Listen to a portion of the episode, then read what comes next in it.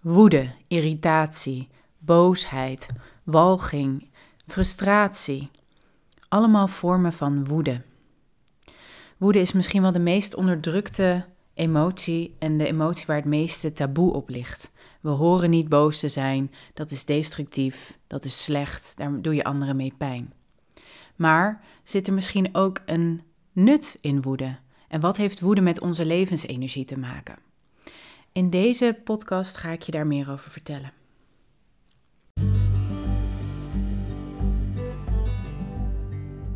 Je luistert naar de podcast over relaties, machtsverhoudingen, emoties en meer. Mijn naam is Nina Blessing. In mijn sessies, workshops en retreats help ik mannen en vrouwen hun volle potentie te leven, ongeacht de omstandigheden. Wil je weten hoe je meer grip krijgt op je emoties, hoe je krachtig een conflict oplost, of wil je meer weten over relatiedynamieken? Dan ben je hier op het juiste adres.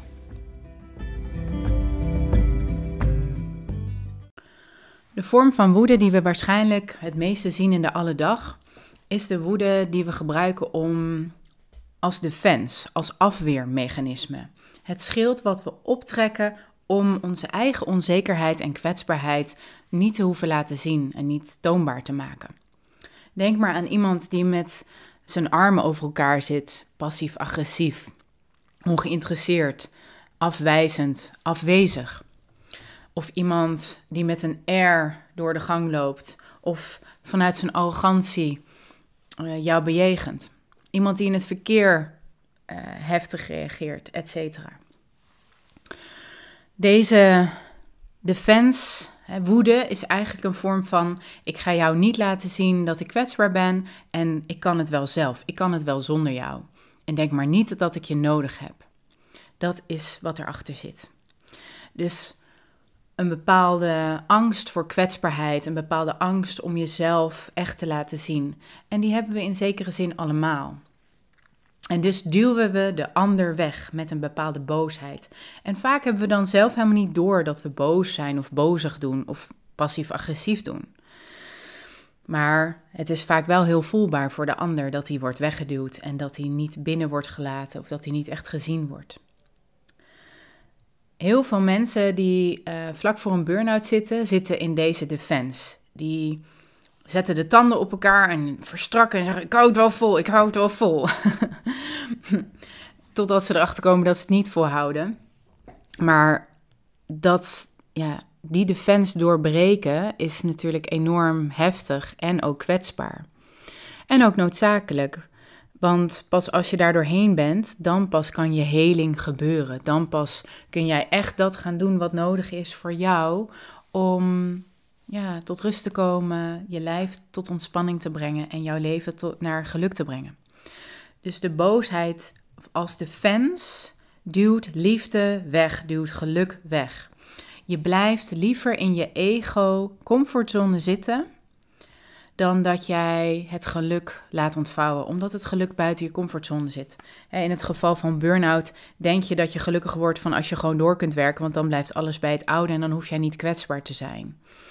En ja, dan, uh, dan vindt iedereen jou goed, dan doe je het goed, et cetera.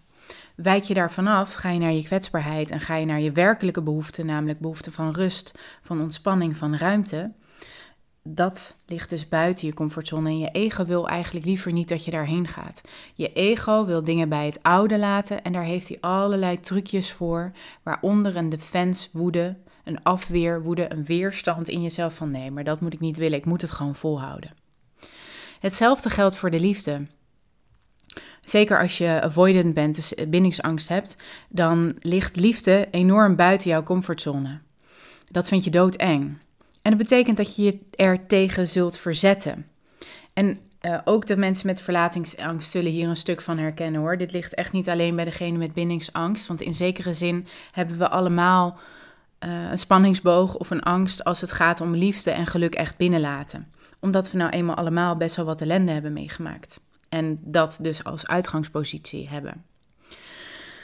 Als voorbeeld geef ik hier vaak um, over dat een. Ik zag een keer een vrouw die werd 40 en die postte op Facebook iets over haar verjaardag. Dat ze dat had gevierd op het strand met een hele grote groep mensen en dat zij echt gevierd werd. Ze werd beschenkt met cadeaus, met verhalen, met liederen, met liefde. En dat moet je maar binnen durven laten. Daar moet je maar open voor staan. Want dat betekent dat er zoveel schuld en schaamte en angst weg moet zijn gevallen om dat dus ook te durven ontvangen. Voor de meeste van ons. Stel je hebt dat allemaal al gehad en ervaren als kind, dan is dat misschien uh, anders. Um, dus en daarmee bedoel ik niet dat je een rijke jeugd hebt gehad met veel cadeaus, maar dat jij onvoorwaardelijk beschenkt bent met liefde, in welke vorm dan ook. Zonder dat jij er iets voor terug hoeft te doen, zonder dat jij er iets voor hoeft op te geven. Dus nogmaals, die ego-defense woede, die wil gewoon dat jij in je oude comfortzone blijft en het, de boel bij het oude laat en liefde en geluk niet binnenlaat, want dat is eng, dat is onveilig. Natuurlijk is het niet eng, is het niet gevaarlijk en is het niet onveilig, alleen voelt het zo.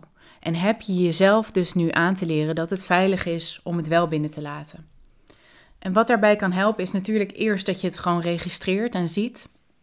En dat kan best wel een shock zijn, want dat hebben we vaak helemaal niet door. Want in woede denken we soms echt dat we gelijk hebben. En dat is ook die ego-slimheid, die, die is zo gewiekst. Hij denkt, die laat je echt denken, uh, ja, maar ik heb gewoon gelijk, dus jij moet nu gewoon weg. En ik ga dit echt niet doen. Of uh, ik ga nu echt niet naar je luisteren. Of uh, ik ga nu echt niet doen wat echt nodig is. Want dat is eng. Um, maar dat, dat maak je dan eerder, want jij hebt ongelijk, want jij bent debiel, want jij bent overdreven. Of uh, ja, dat is gewoon echt niet zo, ik hou het nog wel even vol. Uh, ik kan prima nog mijn werk doen, ik heb helemaal niks nodig, et cetera. Dus van allemaal van dat soort zinnetjes die dan door ons hoofd gaan spoken. En met dat soort zinnetjes kunnen we mensen dus ook heel erg kwetsen. Want anderen zien vaak wel wat er gebeurt. Ik heb zelf zo een keer in mijn liefde iemand echt heel hard weggeduwd dat terwijl hij net naar me toe wilde komen in alle openheid en kwetsbaarheid. En dat ik toen zo bang werd van, oh shit, nu zou ik wel eens gaan kunnen krijgen wat ik wil. Nou, huppakee. Uh, ik gooi er even een defense overheen en, en blies hem eigenlijk van de toren. Uh, gewoon uit pure angst om hem binnen te laten. En in het moment voelde dat heel kloppend, maar achteraf zie ik wel dat ik daar echt uh, de destructie in ging eigenlijk. Zonde. Dus Doe even met, je mee, met me mee. Hou je handen boven je hoofd en voel even je muur voor je, je schild. En dan beweeg je je handen naar beneden en doe je het schild omlaag. Defense down. Je kunt het nog een keer doen, dus boven je hoofd. En dan ga je hem helemaal naar beneden duwen. Dat defense, dat schild, die muur die je denkt nodig te hebben. En voel maar of dat een gevoel van kwetsbaarheid, um, of naaktheid of hoe spanning teweeg brengt. En, en wees dan met die kwetsbaarheid. Wees met dat nieuwe gevoel van, oh jee, nu ben ik misschien wel zichtbaar. Dus als je geïrriteerd bent of je armen uh, voor je lichaam dicht doet, uh, alles wat jij, waarmee jij je hart en je buik wil beschermen, met je lichaamshouding ook, is een vorm van defense, van de ander niet binnenlaten. En dat kun je ook verbaal doen, dat kun je met houding doen, dat kun je non-verbaal doen. Word daarvan bewust en zie dat jij iets aan het wegduwen bent. Dus heb jij behoefte en verlangen naar meer ontvangen, meer hulp, meer gezien worden, dan is het dus ook aan jou om je kwetsbaar op te gaan stellen en zichtbaar te maken wat je nodig hebt, wat je fijn vindt, wat je niet fijn vindt. En daarvoor moet je defense down. Dus dat even het eerste stukje over woede als defense. Dan een tweede vorm van woede die heel naar is en heel destructief. Ik zeg altijd, als we woede onderdrukken, dan kan die twee kanten op. Hij kan imploderen en hij kan exploderen. Imploderen betekent dat je jezelf af gaat kraken en kapot gaat maken en daarmee dus zelfdestructief wordt. En exploderen betekent dat je een soort vulkaanuitbarsting krijgt naar de ander en de ander af gaat wijzen, weg gaat duwen, mm, nou ja, af, af gaat maken, zeg maar. Dus ook destructie naar de ander. En die defense van net uh, had daar al een beetje dezelfde smaak in. Maar waar ik het nu over wil hebben is, we dragen allemaal pijn met ons mee. Oude pijn van vroeger. En als wij getriggerd worden, uh, dan kan die oude pijn naar boven komen. En daar kan ook woede bij komen. En als jij die woede van jezelf niet mag hebben en je wil hem onder de oppervlakte houden, je wil de deksel erop houden, dan wordt het een snelkookpan die wel een keer gaat exploderen. Daar kun je gewoon altijd op wachten. En wat er dan uitkomt is een razernij, een haat, een uh, die zo gigantisch groot kan zijn dat hij helemaal niets meer te maken heeft met de situatie um, die hem triggerde. Maar alles te maken heeft met de boosheid die je eigenlijk nog in je draagt over vroeger. Dus waar voelde jij je verraden? Door je vader, door je moeder, door je leraar, door uh, je religieus leider, door je broer, zus of een ander familielid of een dierbare die dichtbij stond. Heel vaak zijn we ons daar helemaal niet van bewust en weten we ook misschien helemaal niet meer precies wat er is voorgevallen, maar kan er toch een enorme boosheid in je leven. En zeker als je last hebt van bindingsangst, dan heb jij een boosheid in jouw leven die enorm boos is dat jouw autonomie zo enorm is afgenomen. En dat je niet vrij je weg kon gaan en dat je niet zelf mocht beslissen. En dat je jezelf niet eens meer kon voelen. Die boosheid is gigantisch. Die is razend groot. En die kan haat, hatelijk zijn. Gewoon haat. De tricky part is dat het dus getriggerd kan worden in ja, zomaar een gesprek of een blik van je partner. Ehm, het gevoel van niet goed doen. Uh, dat je dan gelijk herinnerd wordt, onbewust, van dat moment aan vroeger waar je het ook niet goed deed en waar je dus je ruimte opgaf. En als je dichter bij jezelf uit bent gekomen al in je volwassen leven, dan kom je ook dichter bij je woede en dan gaat je dat opbreken en dan word je daarom boos. Het is heel belangrijk om je dan te realiseren dat die boosheid niet over je partner gaat, maar wellicht over je moeder. Of misschien gaat het wel over dat je dat je verraden voelt door je vader. Of uh, dat je iets heel naars, grensoverschrijdend hebt meegemaakt met een zus of een broer. Het, het kan van alles zijn. En je hoeft het niet altijd te begrijpen of weten wat het is. Um, dat komt vaak later wel. Maar gun jezelf de emotie. De aanleiding voor de emotie is niet altijd terecht. Maar je emotie zelf is wel valide. Als jij je boos voelt, dan voel jij je boos en die hoeft nooit weg. Je moet alleen goed opletten of je die boosheid naar je partner of naar de mensen in je omgeving gaat afreageren of dat je hem zelf gaat ontladen. Dus je emotie is altijd legitiem, de oorzaak of aanleiding niet per se. Dus trek die twee los van elkaar en geef jezelf. Het is, want je kan in een soort van wel eens niet het verhaal terechtkomen van: nou, is het nou terecht dat ik zo boos ben over deze situatie? Nou, misschien niet. Maar dan ga je sowieso niet uitkomen als je zo boos bent en je gaat voor jezelf veroordelen. Misschien doe je dat ook wel achteraf. Um, alleen daar kom je niet mee verder. Die boosheid wil gevoeld worden en die wil eruit komen. So there's only one way to do that en dat is ontladen. Dus laat die boosheid toe. Grom, haal, stamp, bal je vuisten, knars je tanden als een, als een leeuw. Um, schreeuw, uh, vloek, tier, sla je kussen in elkaar. Pak een racket en sla je matras in elkaar. En gooi die boosheid vanuit je diepe onderbuik naar buiten.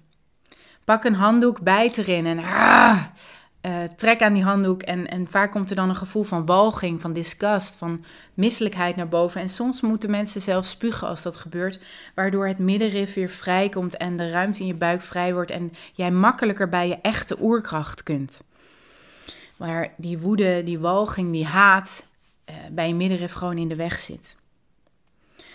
Als je dan die emotie de ruimte hebt gegeven, in veiligheid, ik zeg altijd, je mag niemand anders pijn doen, je mag jezelf geen pijn doen en je mag alleen spullen kapot maken die je ook werkelijk kapot mag maken.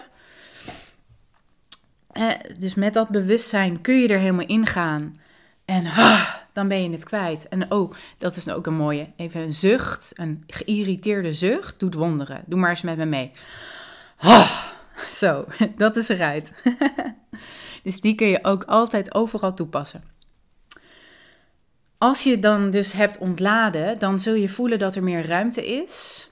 En dan blijft vaak over wat nou de aanleiding of de trigger was eh, van de boosheid. En dan kun je kijken of er in die situatie wellicht een grens is overschreden of een behoefte is die niet geëerd werd. En of jij inderdaad reden hebt om boos te zijn naar de ander, omdat hij iets deed wat gewoon niet leuk is of niet kan. En dan kom ik uit bij het gezonde stuk van boosheid. Ehm, of nou, niet dat het ongezond is om te ontladen, hè, maar uh, een gezonde manier van boosheid uiten en is namelijk een grens stellen. Jouw boosheid geeft jou informatie over: ik uh, ga mijn eigen grens over of mijn behoefte wordt niet gerespecteerd of die kan er nu niet zijn. En dat kan niet zijn wat in jezelf leeft en helemaal niet aan de orde is, maar dat je het zo voelt. Of het kan ook wel aan de orde zijn dat iemand inderdaad over jouw grenzen heen gaat. Pas als de emotie wat minder is doordat je hem hebt ontladen, kun je hier helderheid in krijgen. En dan kun je ook gaan onderscheiden van hé, hey, uh, dit vond ik helemaal niet leuk wat je deed. En dan kun je dat benoemen. En dan kun je daar dus een grens stellen of een behoefte uiten. En dan kun je daarin ook je eigen stuk pakken. Bijvoorbeeld, oh shit, ik heb helemaal geen grens aangegeven. Dat had ik wel moeten doen. Oké, dat vind ik moeilijk. Dan ga ik daarmee aan de slag. Bijvoorbeeld door nu gelijk al te zeggen, joh, ik vind het super spannend. Maar ik vind het om te zeggen, maar ik vind het echt niet oké wat je deed. Um, en ik vind dat niet fijn. Dat doet me pijn. En dan heb je je grens benoemd en dan komt er rust.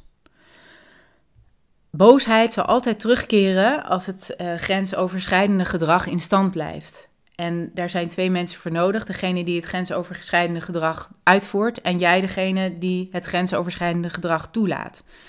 Dus als jij het toe blijft laten, dan heb je een probleem en dan blijft die boosheid opkomen en opkomen en opkomen totdat je actie onderneemt. En dat is dus ook maar goed ook, want die boosheid geeft je als het ware de moed, de kracht en de energie om uh, en de noodzaak om te voelen van zo, basta, het is genoeg. Ik ga hier niet, mee, niet langer mee akkoord en ik ben bereid mijn eigen ego daarbij te doorbreken. Dus mijn eigen veilige comfortzone van ik zeg niks, ik durf niks te zeggen, ik houd bij het oude, te doorbreken en het betere wat beter voor mij is te gaan kiezen. Dus de woede in die zin is een heel krachtige, nuttige bron van vuur, wat jou kan opschonen, maar ook relaties kan opschonen, interacties kan opschonen. Het is ook een soort waarheid die je erin brengt van zo, dit is het en dat is het niet. En no bullshit. En dat is super waardevol. Maar omdat we in de maatschappij zo bang zijn geworden voor woede en er zoveel oordeel op hebben gezet, omdat het ook zo, nou eenmaal zo destructief kan zijn en zo agressief kan zijn. Hè. Agressie is niet hetzelfde als woede. Uh, agressie is een uiting van woede, maar zeker niet alle smaken van woede. Um, omdat er zo'n taboe op heerst, onderdrukken we onze woede en daarmee ook onze grenzen en ook onze levensenergie. En ook het houdt bullshit gewoon in stand als wij niet durven te zeggen van zo, ik, ik, zie ik, kijk er zo tegenaan. Let's cut the crap. Uh, let's be real. En uh, ja, wat gaan we hier nou mee doen? Hè, woede maakt ook dat iedereen zijn eigen verantwoordelijkheid weer gaat nemen. En dat jij teruggeeft wat niet van jou is. En dat je ook opneemt wat wel van jou is. Dus boosheid gezond maken of productief maken of constructief maken heeft ook te maken met jouw eigen aandeel daarin nemen. En daar vertelde ik net over, dus dat je zelf ontlaat en je eigen dramastuk, je eigen pijn opschoont, zodat je vervolgens alleen nog het stukje kunt brengen naar de ander wat over de situatie ging of over de ander. Um, zodat je niet met je hele shitload zeg maar bij iemand anders terechtkomt, wat wel heel vaak gebeurt.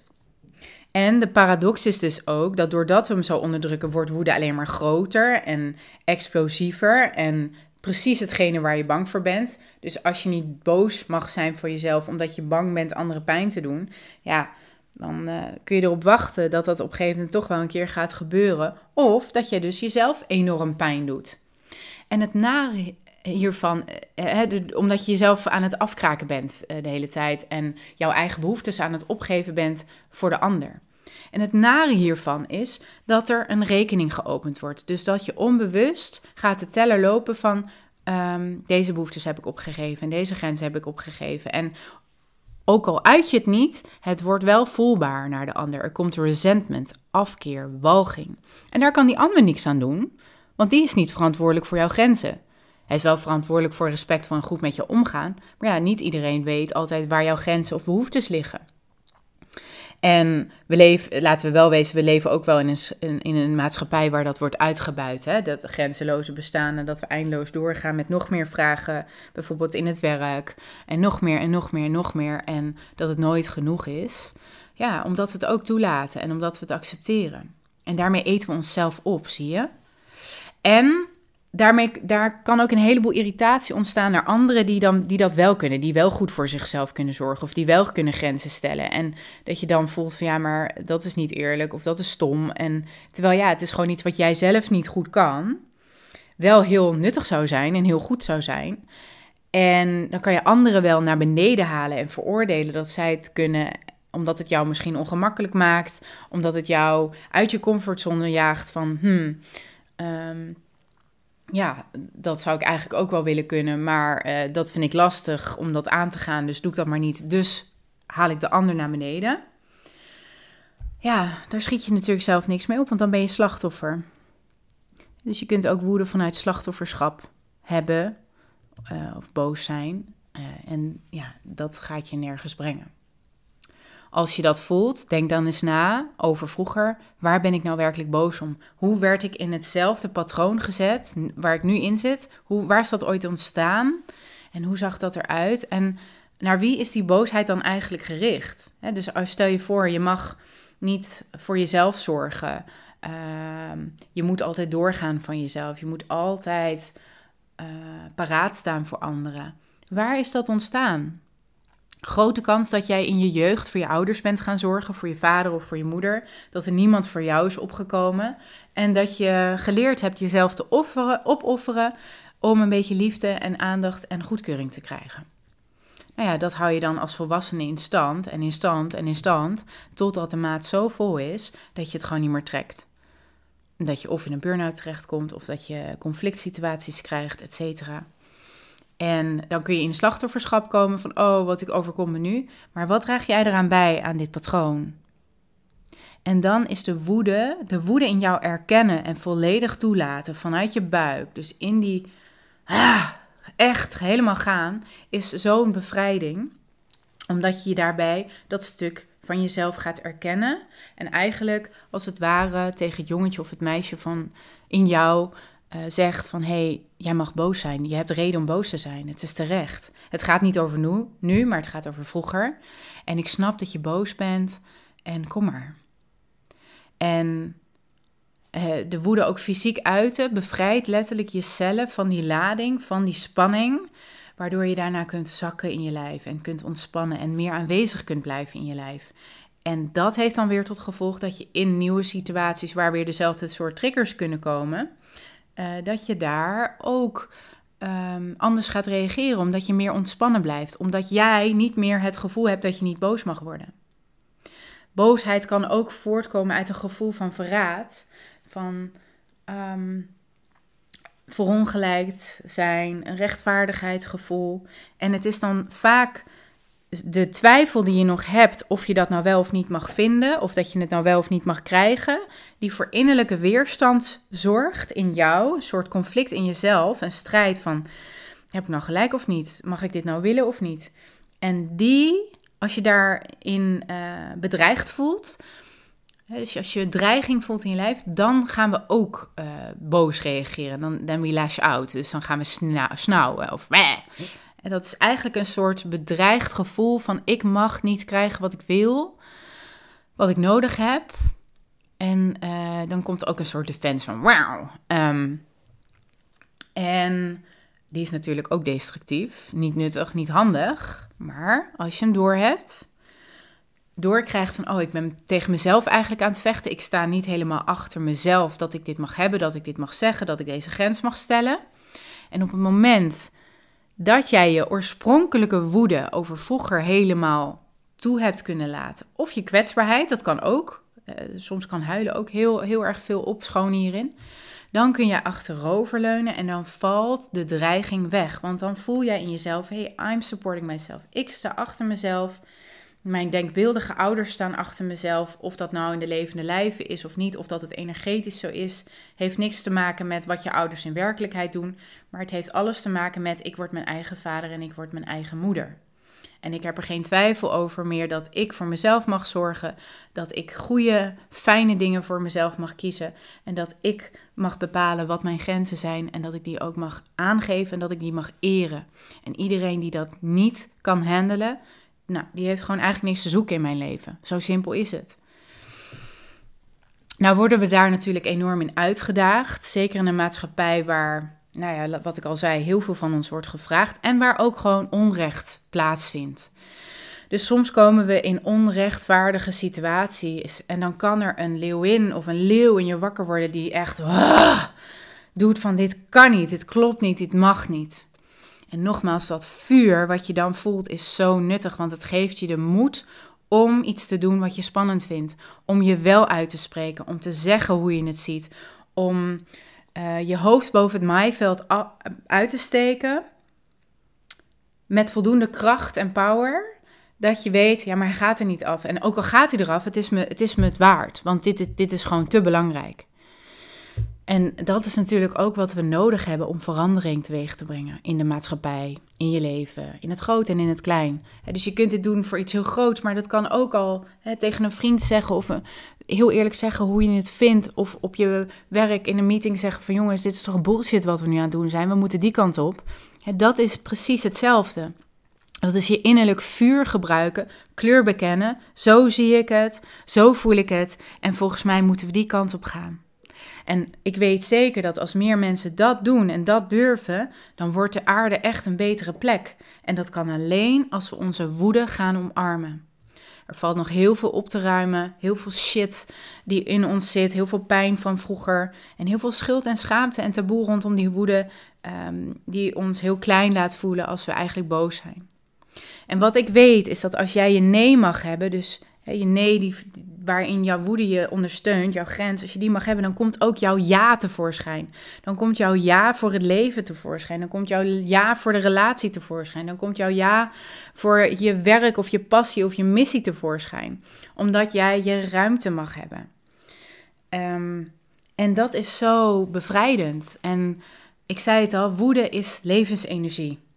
Woede uh, begint in onze buik, hè, de, de echte oerwoede oerkracht van de grenzen van nee, dit wil ik niet. Dat is, die begint in onze buik en dat is een vuur en een, een krachtbron en een energiebron. Die is immens.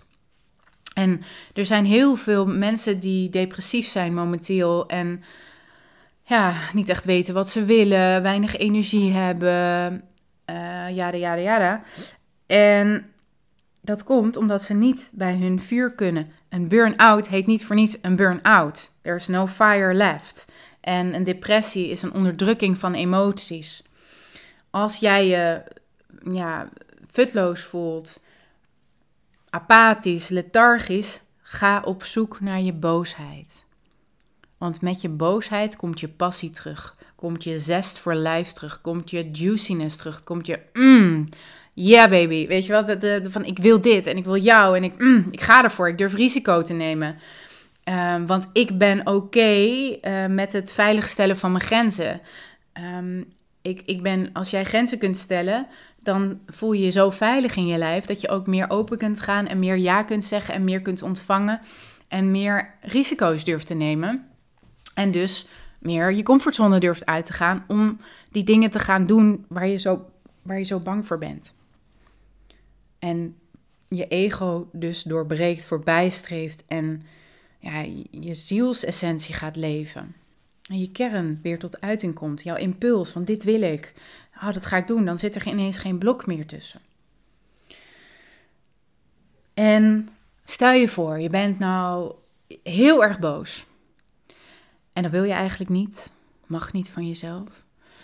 Um, zie het dan eens zo. Die woede is gewoon levensenergie of is een, energie. En laat die maar door je heen stromen. En voel maar letterlijk, wow, ik, hij stroomt door mijn lichaam nu, overal. Hij mag overal komen en hij stroomt en hij stroomt. En ik hoef daar verder eigenlijk even helemaal niks mee te doen, maar ik laat het wel toe. Als je dat doet, dan zul je zien dat je ineens heel veel energie krijgt. En wie weet ga je dan wel het huis ineens opruimen of even uh, het gras maaien of uh, hout hakken of matten kloppen of ik weet niet. Hè? Of misschien ga je wel even die ontladingsoefeningen doen die ik je net gaf zodat je in elk geval het randje, het scherpe randje eraf haalt. Maar die energie die daarbij vrijkomt, is heel welkom en heel fijn. En die gaat vaak ook niet weg. Het is een illusie vaak dat we denken dat we zo weinig energie hebben. We hebben immens veel energie. Veel meer dan we voor mogelijk houden. Alleen laten we hem niet toe omdat we bang zijn voor de gevolgen.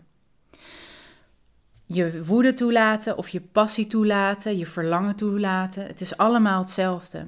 Het, uh, je woede laat je grenzen toe. Uh, dat is spannend, want dan moet je mensen misschien teleurstellen of ehm, misschien wel kwetsen of pijn doen, omdat ze er niet goed mee om kunnen gaan. Ja, dan is dat zo. Maar ga jij jezelf nog langer opgeven en opofferen voor de anderen ten koste van jezelf? Ja, that's on you. Weet je, daar zul jij de rekening en de consequenties van moeten dragen. Niemand anders. En dan kan je wel boos worden over anderen dat ze over jouw grenzen heen gaan. Maar ja, zo is het niet. Ehm, of zo is het niet alleen. Het is beide. Het is beide. en uh, wat ook, wat ik altijd, wat ik heel vaak zie, en dat zie ik met name bij mannen, um, is dat ze heel veel onrust voelen in hun lijf. Dus dan zitten ze stil. Dat doen ze vaak niet zo gra graag. Ze gaan niet zo vaak uh, stil zitten. We zijn graag lekker bezig en druk. Maar als ze dan een keer stil zitten, dan voelen ze heel veel onrust. En die onrust is eigenlijk als het ware een soort wolk over hun ware emotie heen. En die wolk kan heel groot worden en daar willen ze dan weer van weg. Maar als je daar doorheen gaat en je blijft eens een keer bij die onrust, dan komt er iets anders. Dan komt er of woede of verdriet. Het heeft in elk geval met kwetsbaarheid te maken en, en waarachtigheid. Dus wat zit er werkelijk onder? En het kan zijn dat je gigantisch boos bent, maar dat dat er eigenlijk niet mag zijn. Nou, dan zul je je heel, heel, heel onrustig voelen in je lijf.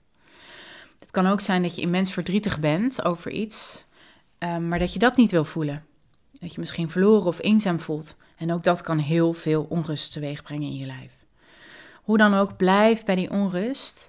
Probeer het uit te zitten en probeer dieper te gaan. Probeer te openen voor je eigen gevoel. En dat doe je gewoon door letterlijk op de bank te zitten en gewoon erbij te blijven. En gewoon oké te zijn, te zeggen tegen jezelf: Oké, ik ga nu gewoon voelen wat er is. En kijk dan maar wat er gebeurt. Het zal een verrijking zijn als jij je woede kunt uiten en kunt voelen en kunt vinden. Er zit zoveel informatie in. Dan wel over vroeger, dan wel over nu.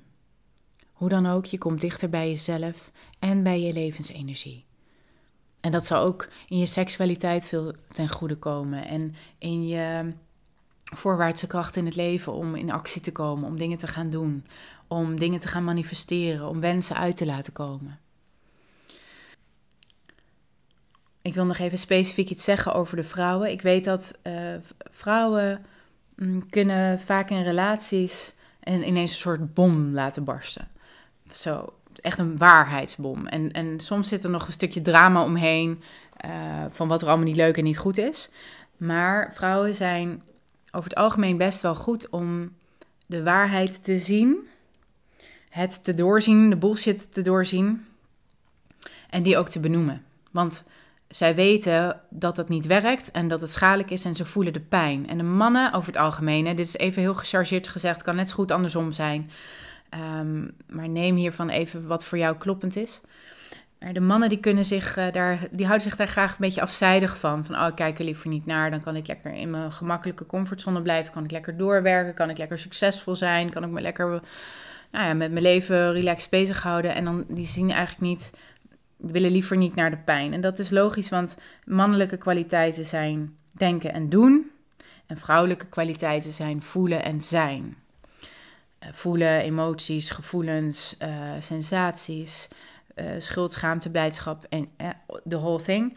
En zijn, daarmee bedoel ik rusten, niets doen. Een vrouw is zwanger en door niets te doen groeit een baby in haar buik. Um, en natuurlijk hebben we allemaal mannelijke en vrouwelijke kwaliteiten en energieën in ons. Maar het vrouwelijke voelt zich over het algemeen meer thuis in het voelen en in het zijn. En we zijn er automatisch meer mee verbonden, ook door onze cyclus, et cetera. En de man voelt zich gewoon wat meer thuis en meer op zijn gemak in het denken en in het doen. Daar is hij comfortabel. Alleen het leven heeft alle kanten van de medaille en ook het voelen en het zijn. En als een vrouw al lang doorheeft wat er allemaal speelt bij de kinderen, bij haarzelf, bij hem, wat niet leuk is en wat niet werkt, dan zal ze dat op een gegeven moment ook recht voor je raap zeggen. En als je als man daar afwijzend naar bent, neerbuigend naar bent uh, of in vluchtgedrag gaat, dan kan ze heel boos worden. En dat komt omdat ze echt wil dat jij het ziet, dat jij het pakt, dat jij groeit. En, want zij wil met jou verder. Zij wil, met, ze wil dat het met jou goed gaat en dat het met het gezin goed gaat. Um, er is ook een weg voor de vrouw om dan daarin te leren berusten. Dat, dus dat ze niet meer zoveel felheid nodig heeft om haar boodschap over te brengen, om haar kracht en, en ja, te laten gelden, zeg maar. Ehm, en dat doe je dus door te leren geloven dat je, dat je het goed ziet. Dat, dat je dus geen twijfel meer hebt over je eigen waarheid. Dan hoef je jezelf ook niet te overstemmen en de ander. En dan kun je het heel rustig brengen. En, maar hier, dit, dit is wederom een leercurve. Dit is groeien in het vertrouwen naar je eigen intuïtie en je eigen helderheid. En daarin mogen staan en daar jouzelf in supporten. En gezien de onderdrukking door de, door de eeuwen heen van de vrouw, zit daar heel veel pijn op en kan dat dus heel heftig worden. Ehm, er zit ook in man-vrouw dynamiek, ehm, kan er een stuk boosheid zitten. Gewoon een boosheid naar de mannen of een boosheid naar de vrouwen. Ik heb die net al een beetje genoemd vanuit de bindingsangst, de boosheid naar de moeder die het jongetje heeft overpowered, zeg maar, en zijn autonomie heeft afgenomen. Ehm, er kan een intense haat naar het vrouwelijke zitten. Ehm, en vanuit de vrouw kan er een intense haat zitten naar de mannen die uh, de vrouwen zoveel pijn hebben gedaan en zoveel hebben ontnomen. En dat kan eeuwen oud zijn en niet eens iets van jezelf nu, maar gewoon iets wat je wel bijdraagt. En daar hebben we heling op uit te voeren. Dat hebben we te verwerken, te uiten en een plek te geven. Wederom door het te ontladen en de projectie terug te halen. En jouw partner heeft daar in principe niks mee te maken. Of jouw zoon of jouw dochter. Want het kan dus ook dat je dat op je kinderen gaat projecteren. Kan zo zijn, of op collega's of op een baas. Anywhere. Dus nog even terug naar de vrouw die ineens met een waarheidsbom kan komen. Vrouw, leer je eigen drama, en daarmee bedoel ik je eigen lading eraf te halen van je eigen pijn, van je kindheid en van je verleden. En blijf dan staan in de waarheid. Want ja, je hebt gelijk. En als het dan ook nog lukt om vanuit kwetsbaarheid te praten. Van hey, ik, eh, het doet dit met mij als je zo doet. Ehm, ik voel me zo. Uh, ik, word, ik word er verdrietig van. Ik voel me onveilig. Uh, ik voel me boos of het maakt me in de war.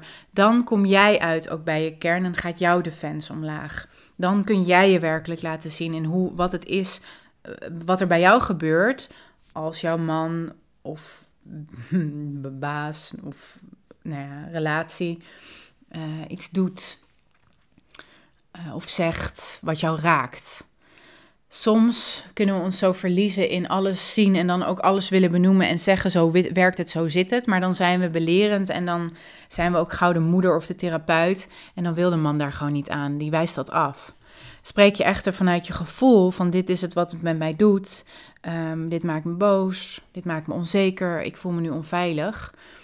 Um, dan uh, kan het de man raken in zijn hart, want dat wil hij vaak niet. En dan, dan kan hij voor zichzelf gaan nadenken van hé, hey, maar waarom gebeurt dat dan eigenlijk?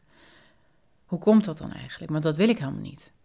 En pas dan is er een opening voor de inhoud uh, van de dynamiek. En eh, dan kan hij daar ook zelf over na gaan denken, kan hij daar zelf stappen in ondernemen.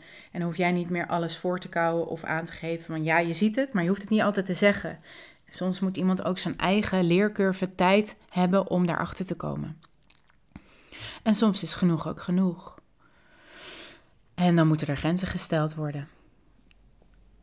Um, als jij vrij wil zijn in een relatie en je bent boos omdat je je niet vrij voelt, kun je dan ook de consequenties dragen van jouw keuzes?